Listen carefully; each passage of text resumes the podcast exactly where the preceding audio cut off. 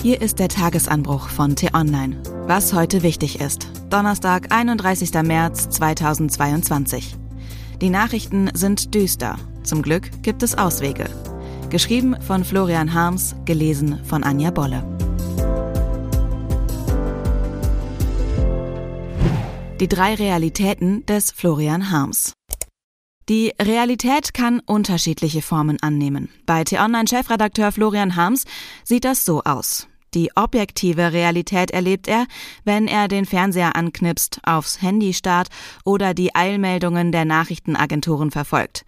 Dort sieht er einen mittelalterlichen Despoten, der sich ins 21. Jahrhundert verirrt hat und dort einen Krieg angezettelt hat und Politiker, die zwischen den Hauptstädten Europas hin und her flitzen und zu verhindern versuchen, dass sich Pekings Diktator auf die Seite des russischen Diktators schlägt.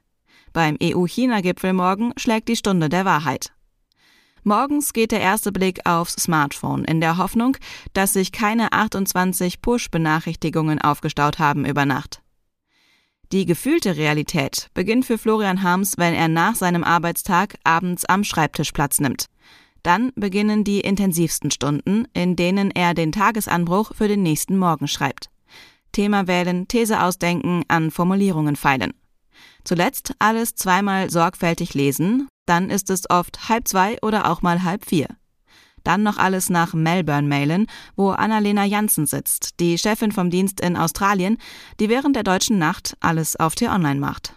Gemeinsam mit Thomas Warnhoff, der in Kambodscha lebt, speist sie die Worte von Florian Harms ins Redaktionsprogramm ein und verschickt den Newsletter, damit er vor 6 Uhr deutscher Zeit in ihren Mail-Account flattert. Parallel wird bei Detektor FM in Leipzig der Tagesanbruch zu einem Podcast vertont. Der Lohn für diese Arbeit sind Hunderttausende Leserinnen und Leser und viele nette E-Mails. Trotzdem kann ständiger Schlafmangel zur Bürde werden, ebenso wie das permanente Verfolgen aller Nachrichten. Deshalb flüchtet sich Florian Harms immer wieder in die dritte Realität. Die imaginierte Realität erlaubt es einem, von jetzt auf gleich in andere Welten einzutauchen.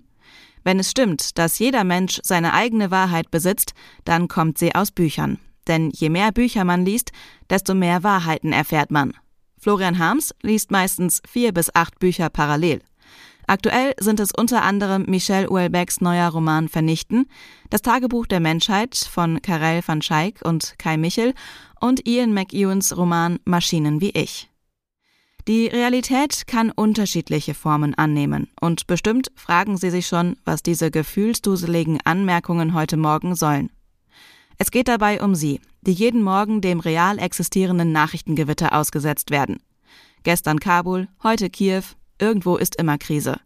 Konflikte eskalieren, Politiker sagen Sachen, Corona nervt. Die Nachrichtenwelt kann ein ziemlich düsterer Ort sein.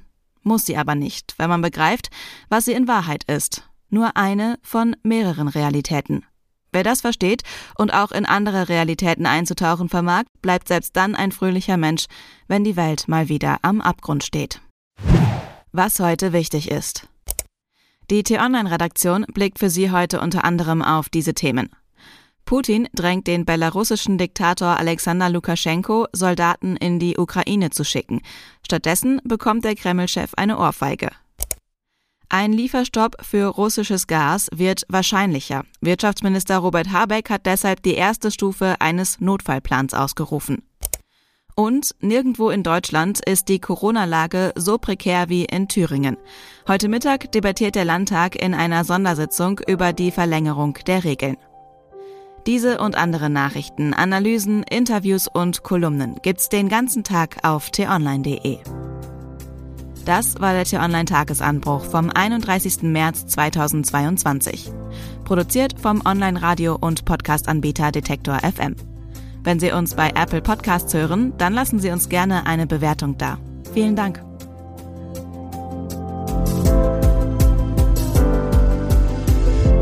Ich wünsche Ihnen einen frohen Tag. Ihr Florian Harms.